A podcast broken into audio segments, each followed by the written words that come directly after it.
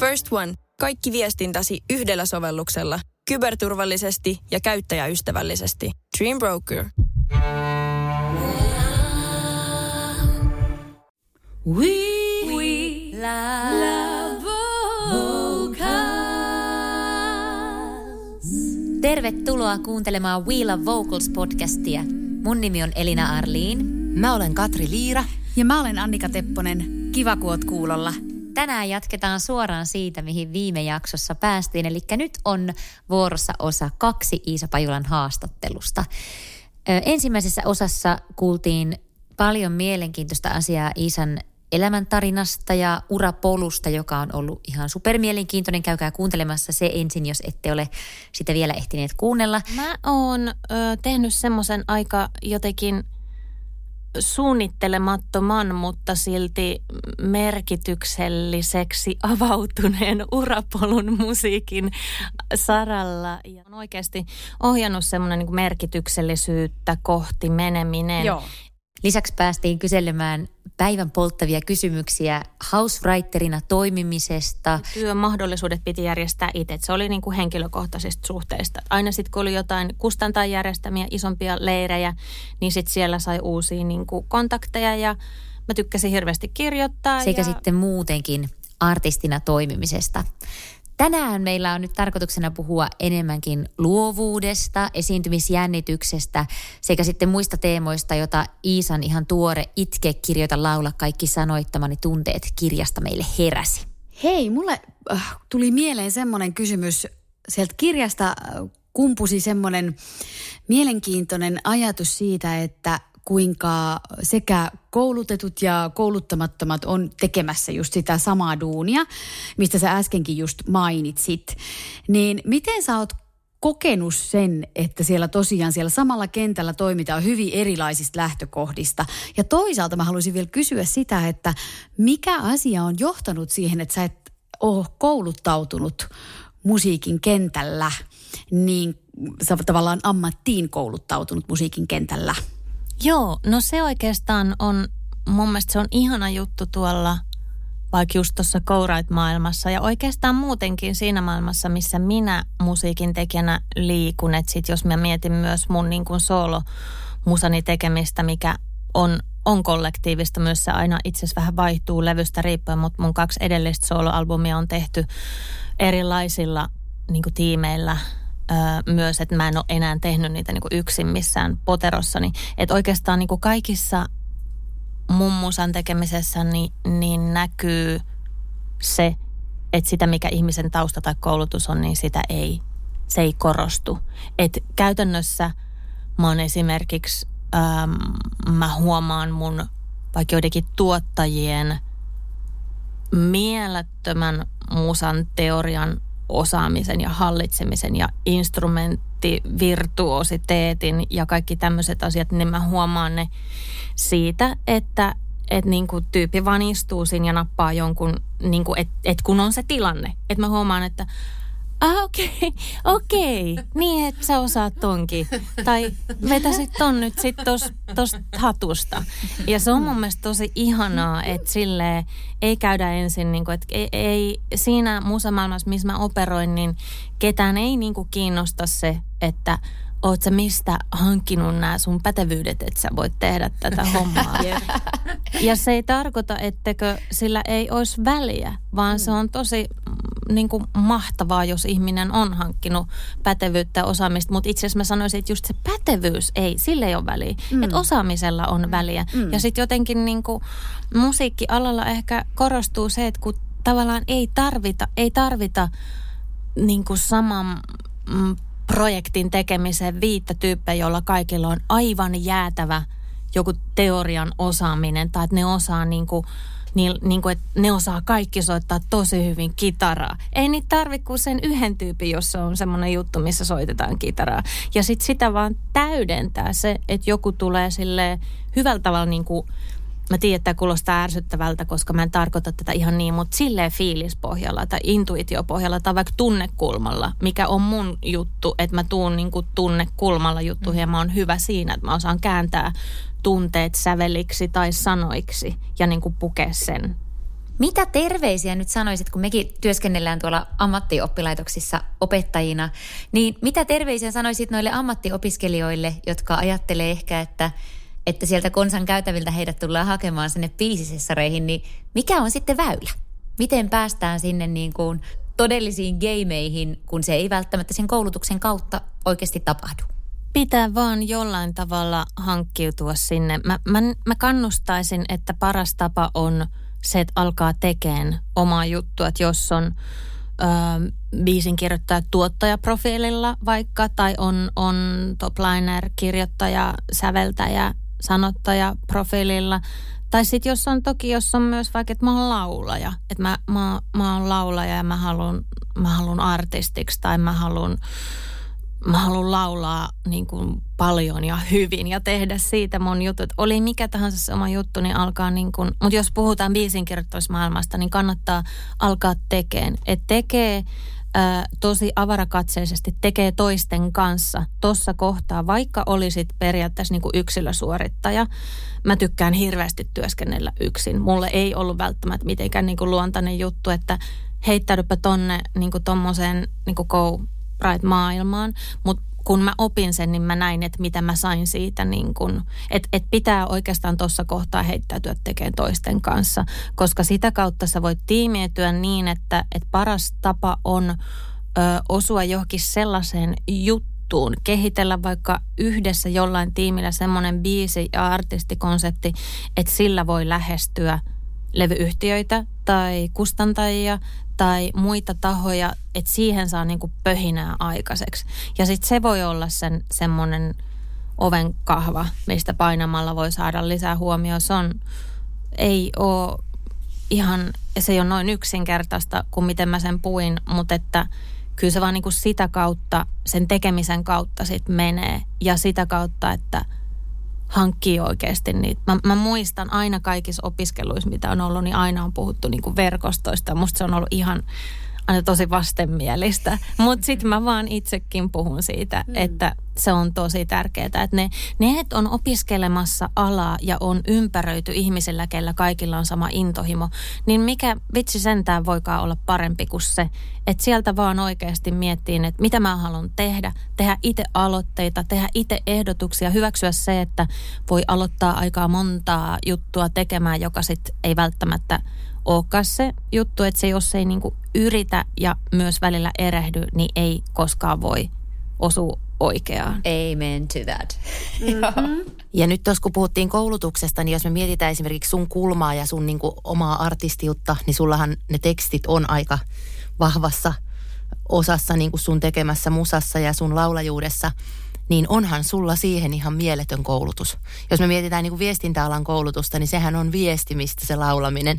Että niin kuin tavallaan, jos mä, jos mä mietin itteeni tekstien kirjoittajana ja sitten just kaikkea sitä, mitä mä luin sun kirjasta ja miten sä niin kuin ruodit ja analysoit sitä, mitä sä kirjoitat, niin siinä on niin kuin aikamoinen määrä, määrä sitä niin kuin pohdintaa ja koulutusta taustalla, mitä, mitä itsellä on niin kuin vielä edessä. Että sikäli, sikäli koulutusta alalle sekin. Just näin. Kyllä mä oon niin nähnyt sen, että, että se minkälaisella, että miltä niin kuin vaikka teoreettisesti jonkun ihmisen tausta näyttää, niin mä, mäkin niin kuin koen, että tässä musa-alassa siinä yhdistyy just nimenomaan ne, ne että niin kuin mä kerroin, että viestintäalalle mua veti alun perin se tarinan kertominen. Ja, ja tota, se jotenkin vaan löysi sitten sen oikean alustan, oikean ilmenemysmuodon. Mä löysin oikean kirjoitus, silloin kun mä aloin sanoittamaan, niin silloin mä vasta tajusin, että tämä tekstilaji kaikista, mitä mä oon yrittänyt aikaisemmin kirjoittaa, niin tämä on se laji, missä mä pystyn kirjoittamaan itse asiassa niin, että musta ei tunnu, että mä feikkaan niin kuin jotain, että mä esitän jotain muuta kuin mitä mä oon. Ja se oli mulle se aha-elämys, että tässä mä en pysty jotenkin, no just feikkaamaan mitään, että mä oon niin kuin tosi mä oon tosi ytimessä. Ja vaikka just se, että mulla oli siellä taustalla se, että mä olen kirjoittanut lehdistötiedotteita, että mä olin tosi hyvä niin kuin tiivistään ilmaisua, niin se on suoraan siirtynyt siihen, että mitä mä oon kokenut, että on mun vahvuus sanoittajana, että mä osaan kertoa tosi, että kun siinä laulussa on se noin keskimäärin sata sanaa, ja sitten se on, niin kuin, mä voin, tämä on mun rakkauskohta, mä voisin puhua tästä tosi paljon, mutta musta se on niin ihanaa, että, sun, että sen niin kuin siihen sataan sanaan voit tehdä ihan minkälaisen kokonaisen maailman tahansa. Ja, ja silloin niin kuin pitää vaan muistaa se, että tässä ei ole niin kuin tilaa yhdellekään ylimääräiselle sanalle. Ja jokaisen sanaan sä voit ladata just sen universumin sen jokaisen sanan sisäänkin kuin mitä haluat. Ja sitten mikä on ihanaa sanottamisessa, niin tyhjät tilat ja tauot. Ja niin kuin mä rakastan rivien väliä, tyhjää tilaa ja taukoa ja kaikkea sitä, mitä ei ole kirjoitettu, koska se on yhtä olennaista kuin se, mitä siihen lauluun on kirjoitettu. First One. Ensimmäinen kyberturvallinen ja käyttäjäystävällinen videoviestinnän ratkaisu Suomesta. Dream Broker.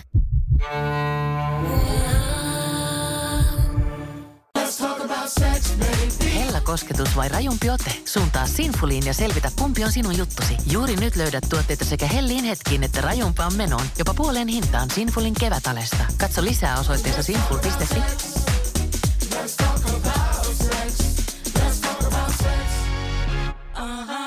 Jep. We love vocal.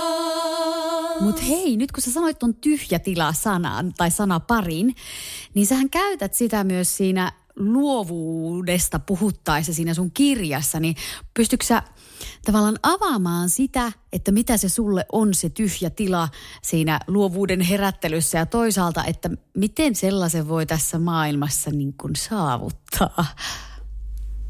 Tosi hyvä kysymys.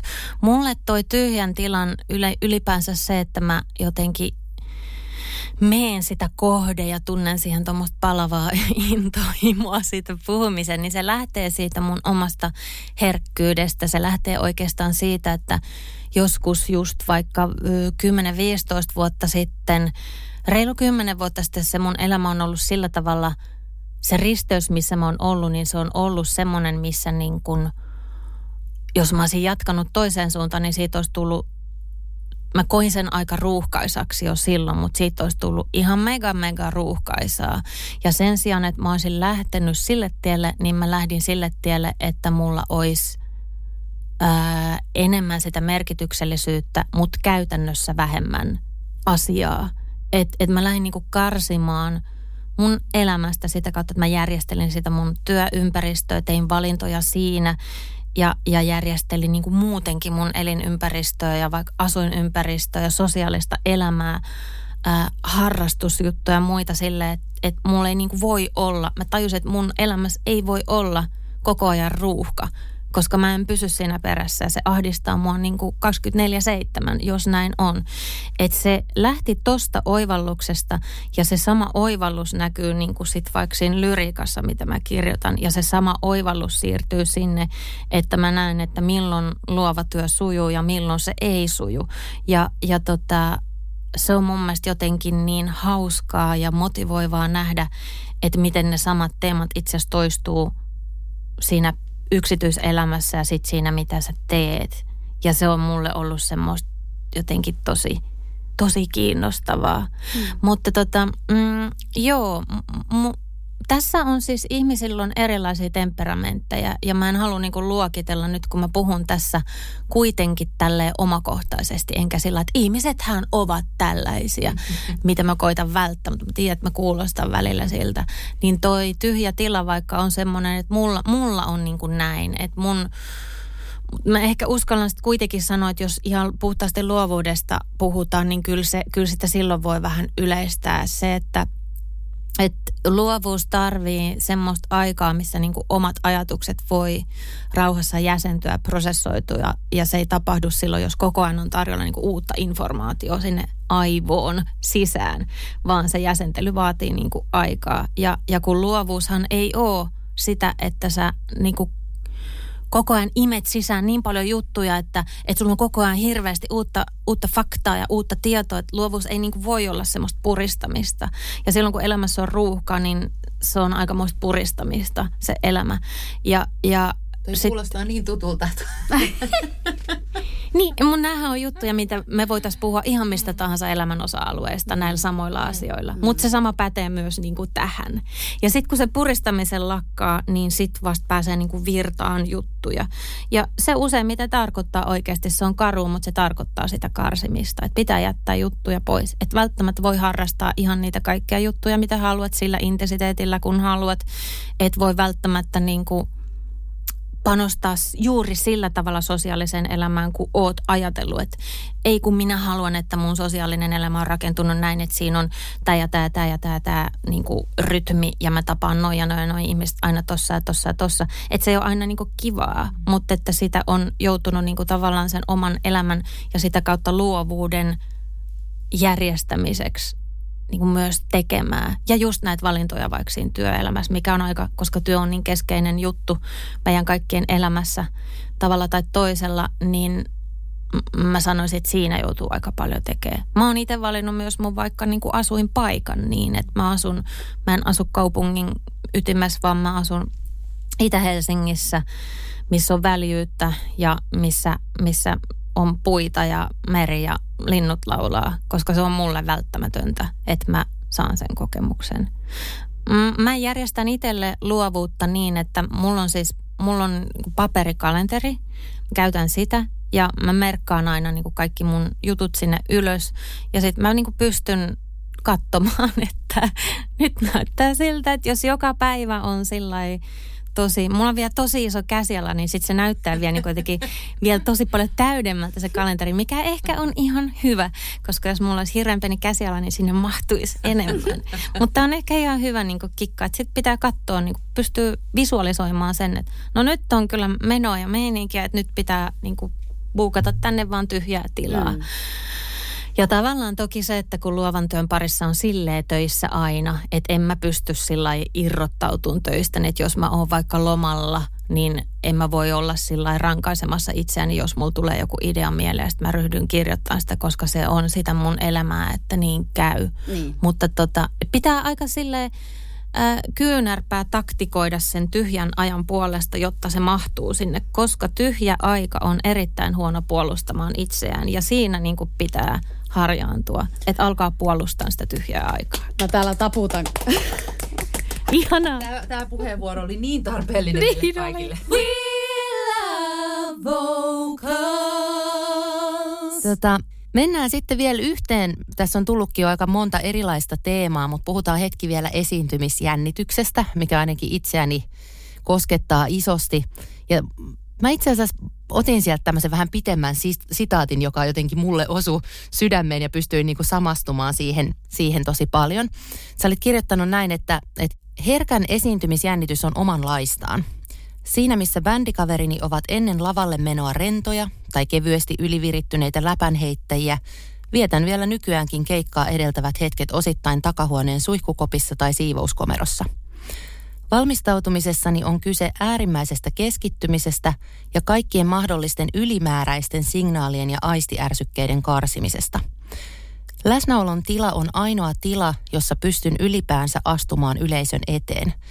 Silloin olen lavalla kuin kotonani ja nautin – Ihmiset aistivat sen, mitä heille välitän ja millä tavalla olen heidän edessään.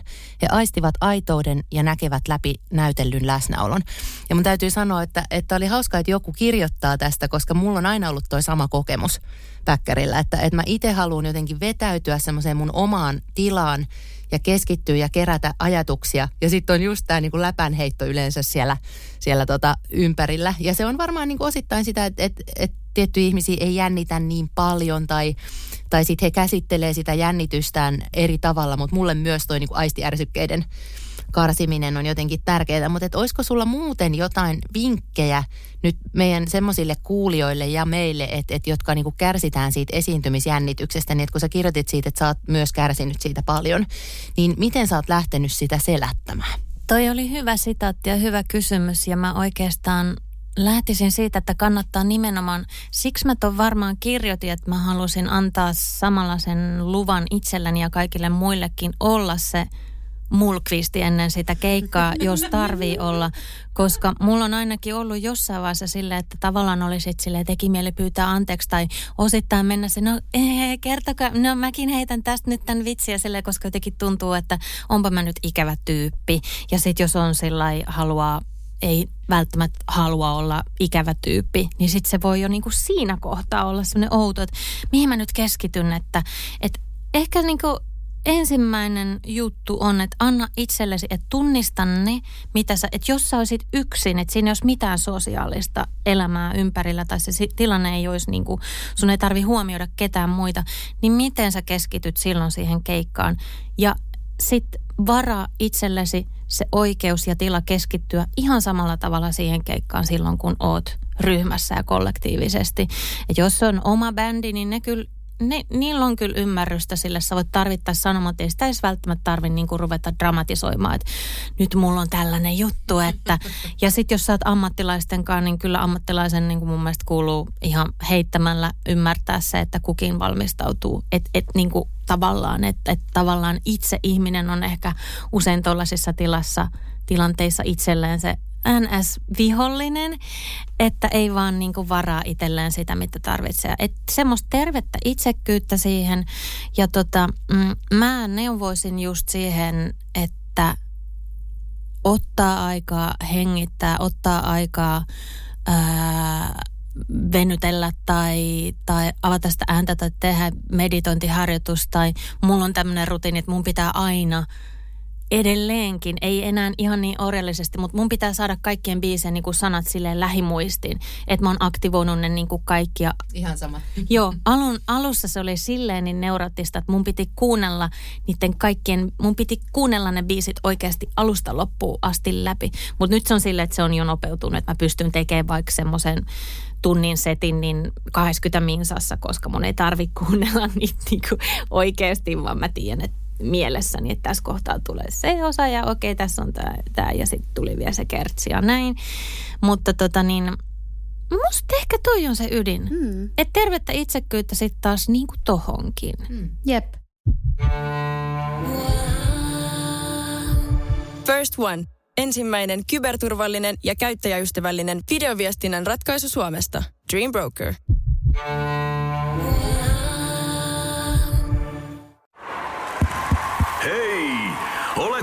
vaikuttavia vaikutusmahdollisuuksia vailla? Vaikuttaja on sähkösoppari, jolla voit vaikuttaa omaan sähkölaskuusi. Jos vaikutuit, aloita vaikuttaminen. Vaasan sähkö.fi kautta vaikuttaja.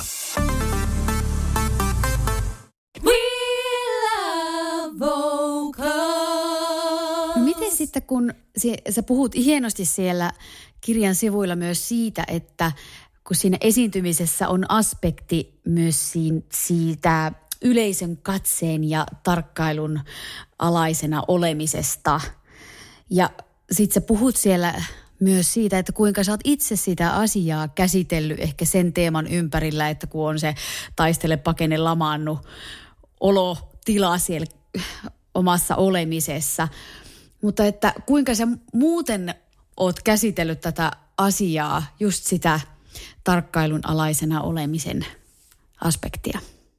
Joo, no toikin on tosi hyvä kysymys, koska just tämä taistele pakenemoodissa meneminen lavalle on mulle mahdotonta. Että mun täytyy rakentaa huolellisesti se ää, semmoinen vakaa tila, jossa mä sitten menen sinne lavalle, että mä oon turvassa. Että mä oon tosi tosi turvassa ja ja se ei tarkoita sitä, että mä olisin silleen, että mä en ole niin kontaktissa yleisöön, vaan sit kun mä oon turvassa, niin sit me ollaan yleisön kanssa semmoisessa samassa yhteisessä niin kuin kuplassa. Mm.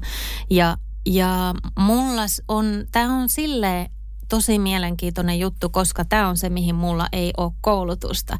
Ja mä oon usein miettinyt, että miten just niinku pro-ammattilaulajat ja myös näyttelijät, että miten he niinku tekee sen saman jutun, jonka mä osaan tehdä ainoastaan puhtaasti niin kuin tunnevetosesti. Että mulla ei ole muita työkaluja. Mä en pysty menemään sinne sille näyttelemään tasa, tasaista tai jotenkin niin kuin tilanne on hallussa, vaan mulla on ainoa mahdollisuus löytää se tapa mennä sinne lavalle niin, että mulla oikeasti on se tilanne hallussa. Ja sitten kun se rauhantila tulee, niin se kannattelee kyllä. Ja sitten se, että silloin kun aloitti keikkailun silloin 2005, niin se oli just ensin semmoista, että se niinku rakentui vähitellen siitä, että ensin ei pystynyt kattoon siis ketään yleisössä, koska se katseen kohteena oleminen teki niin tietoiseksi sen, että nyt mua tarkkaillaan. Ja tunneherkälle, erityisherkälle se, että sua tarkkaillaan paineen alla, niin se on pahin mahdollinen. Ja se oli se munkin, mihin mun esiintymisjännitys niin kuin, mihin mä olin kompastunut. Että se tarkkailun alla oleminen oli niin, se, se ei, mä en, mä en pystynyt tajuaan sitä, että miten paljon se vaikutti mua. Se sai mut epäonnistumaan. Että verrattuna semmoiseen niin ihmiseen, kellä hermosto ei ole rakentunut erityisherkän hermoston tavalla, niin se sama tarkkailu saattaa boostata sitä. Että se vaan niin heitetään lavalle, sitten jännittää sitten se heitetään lavalle ja se on silleen, vaan briljeeraa siellä, koska sillä se adrenaliini ja kaikki ne, niin kuin, että se on aivokemiaa ja se on hermoston, hermoston niin kuin eri reaktioita, että hermosto reagoi eri tavalla. Mm. Ja sitten jotenkin, jos herkkä ihminen olettaa, että no mulla pitäisi käydä noin samoja, miksei mulla käy noin, niin siitähän tulee sitten järkyttävä lukko. Mutta kun Amen. ei se voi toimia niin. Amen. Mm. We love vocals. Mutta nykyään silleen sit rauhan tilasta niin se, sepä siinä oikeastaan sit olikin mahtavaa, että sitten kun siihen esiintymiseen alkoi tottua ja alkoi huomata, että hei, että mun on mahdollista tehdä tätä niin, että mä en olekaan niinku uhattuna, mm. niin alkoi rakentua se yhteys et siinä on jotain semmoista, että musta tuntuu, että meillä on niinku sama tunnekaista yleisön kanssa. Ja mä oon, mä katon niitä naamoja, se on mun mielestä ihanaa katsoa niitä naamoja, koska ihmiset ei silloin, kun ne on yleisössä katsomassa artistia ja kokemassa sitä, niin nehän kokee sitä. Mm. Ne ei ole siellä yleisössä sille, että ne niinku vaikka poseeraista, jos jotenkin sille, että vaan ne on niinku tiloissa. Totta. Ja se on musta mm. tosi mahtavaa. Ja sitten kun mäkin pystyn olemaan vaan tiloissa siellä lavalla, koska mulla ei ole ammattitaitoa taitoa olla muuta kuin tiloissa siellä lavalla, niin silloin me jaetaan jotain. Jep, ja mä koen ehkä sen niin, että myös ammatti, tavallaan ammattilaulajat haluaa olla siellä tiloissa. Että se niin. Niin kuin nimenomaan se tiloihin pääsy on niin kuin kaiken esiintymisen ja läsnäolo on kaiken koskettavan esiintymisen elinehto. Että sitten se että minä näyttelen täällä laulajaa, niin se ei niinku kanna niin, se, se, ei niinku kosketa, ei. se ei kosketa ketään. Ja tavallaan mun mielestä toi on se ainut oikea reitti, että tavallaan pitäisi päästä siihen, että sä pääset siihen läsnäolon tilaan ennen sitä keikkaa. Että mä niinku, mulle taas se jännitys vaikuttaa just niin, että mä en aina pääse. Ja silloin vaikka mä olisin kuinka ammattilainen, niin mä, mä niin koen, että mä kärsin tosi paljon siitä, että mä joudun meneen sinne lavalle silleen, että joo, kyllä mulla pitää pokka ja mä en näytä sitä, mutta mä en ole tavallaan missään tunne yhteydessä, vaan niin kuin mä vaan on siellä omassa sisäisessä kuplassani ja kelaan, että, että mitäköhän toikin nyt tuolla miettii ja, ja mitäköhän tässä nyt tapahtuu ja mitenköhän se seuraava biisi. Ja niin kuin hävettää myöntää, mutta näin joskus jossain tilanteessa edelleen käy. Kyllä. Että tavallaan niin kuin, eh, mä en ole ehkä niin pitkällä siinä, siinä niin kuin tavallaan prosessissa, minkä sä oot käynyt, että sä pääset aina siihen tilaan. Ja se on mun mielestä tosi hienoa, että se on niin kuin jotain sellaista, mitä itse kokee, niin kuin, että pitäisi harjoitella. Ja mä koen, että se on niin kuin tosi iso osa sitä artistin ammattitaitoa. Kyllä. Ja sitten vielä se, että se on mielenkiintoista, että koska se on niin iso aspekti, olit sä kuinka ö, aloittelija tai siinä esiintymisessä, kuinka ammattilainen, kuinka eri puolella kenttää toimiva, niin silti me puhutaan siinä, siitä läsnäolosta ja siitä, että kuinka se, vallitse, se on vallitseva asia siinä olemisessa ylipäätään siellä lavalla, niin mun mielestä se on tosi iso asia, että mitä myöskään ei sit välttämättä puida sanoin ihan hirveästi tuolla koulutuskentällä esimerkiksi. Mm. Mun mielestä tämä olisi just tosi mielenkiintoista saada jotenkin dialogia. Että musta tuntuu, mä en tiedä miten mieltä te olette, mutta että musta tuntuu, että tällaiset, no käytetään vaikka nyt termiä indien laulajat ja sitten silleen tosi kovat koulutetut laulajat, ketkä laulaa ihan hemmetin hyvin, niin siinä on niinku, että musta tuntuu, että siinä välillä on semmoinen, että mä koen ainakin niinku pienemmyyttä tai just semmoista, niinku, että, että musta olisi ihana jotenkin puhua näistä enemmän mm. tai että,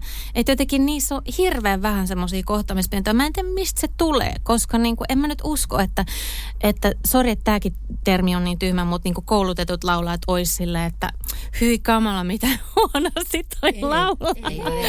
Mutta niin kuin, että tämä on jotenkin semmoinen, mikä takia on ihana, että teillä on tämä podcasti. Ja että vaikka mä oon tässä nyt vieraana, koska mulla tulee heti semmoinen, että voi vitsi, kun ihanaa, että puhutaan tästä. Olisipa ihanaa puhua tästä niin kuin viikko. Mm, jep, todellakin. Ja myös ehkä se, että nämä on semmoisia, mä koen itse, että nämä on niin kuin laulajuuden universaaleja asioita, että ne kaikista teknisesti briljanteimmat laulajat, ketä on itse saanut kouluttaa vaikka, ne, ne käsittelee näitä aivan samoja juttuja. Sitten sieltä omasta lähtökohdastaan, mikä ikinä se onkin, että se, se semmoinen läsnäolon ja esiintymisen luomat haasteet on kaikille tosi yhteisiä. Mm. Ja mä luulen, että itse asiassa tuossa just mitä puhuit niin kuin indie-artisteista, niin, niin ehkä siinä on niin kuin välillä herkullisempi maasto sille läsnäololle, kun ei ole liian tietoinen. Et se, mikä sitten taas niin kuin ammattilaulajilla välillä tulee haasteeksi, on se, että on niin hirveän tietoinen kaikesta. Että sitten tavallaan se, missä se musiikin ja artistiuden niin kuin ydin on, eli siinä läsnäolossa, niin se kärsii siitä, että koko ajan vähän niin kuin itse kritisoi ja tarkkailee itteensä ulkopuolelta.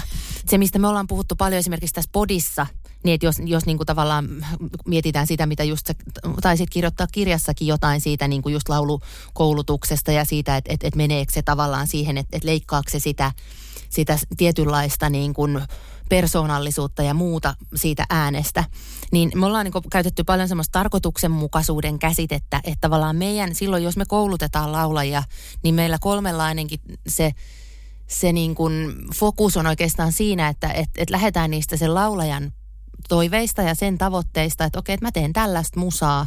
Ja sitten, että okei, no tehdään se niin, että sun ääni A kestää ne keikat ja B sä pystyt tekemään sen, mitä sä haluat tehdä.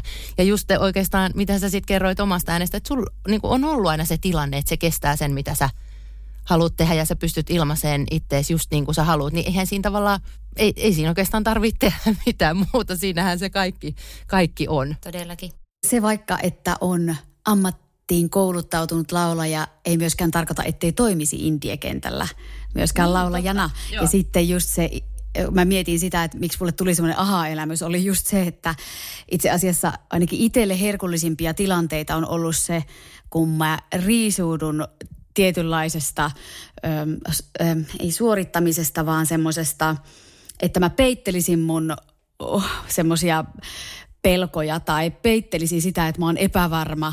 Ja menen, menen tavallaan sitä kohti, että, että tavallaan ronskisti sanottuna fakit, että mä nyt annan sitten vaikka mun kehon täristä tai annan mun äänen särkyä, niin silloin mä itse myös sitten antaudun sille aitoudelle että mä en haluakaan olla, enkä mä pysty olemaan nyt se superammattilainen, vaan mä oon yhtä he- he- heikko ja herkkä kuin kuka tahansa, ihan mistä tahansa puskista alalle tullut. Mm, ihanasti sanottu. Tästä on, herää paljon ajatuksia, ajatuksia tästä haastattelusta. Voitaisiin tehdä ehkä Iisan kanssa aika monta jaksoa. Kyllä, todellakin. Mennään takaisin siihen pläniin, että tehdään ainakin kaksi. Kyllä, joo.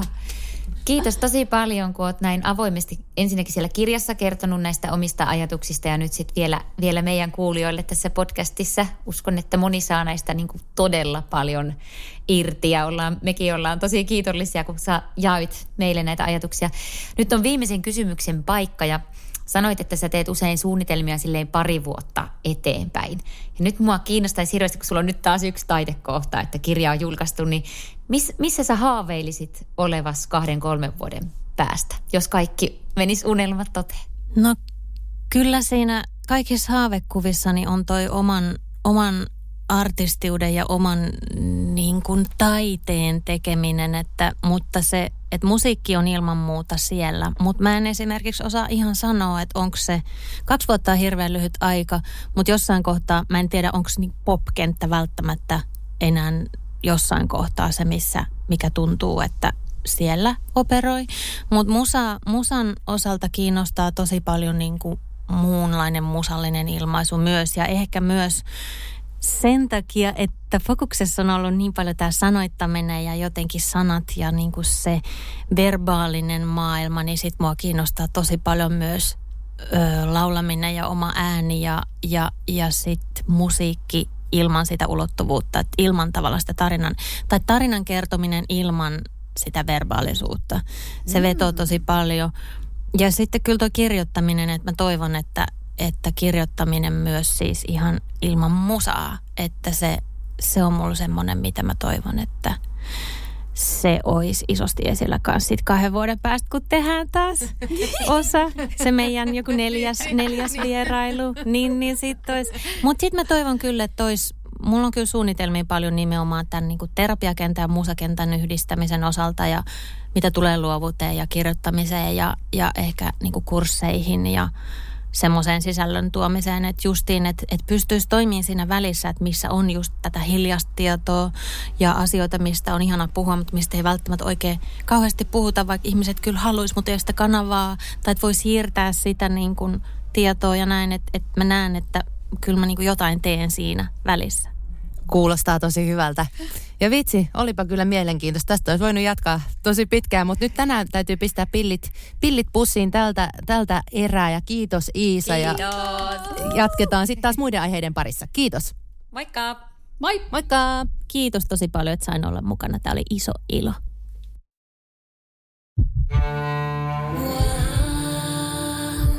First One. Ensimmäinen kyberturvallinen ja käyttäjäystävällinen videoviestinnän ratkaisu Suomesta. Dream Broker.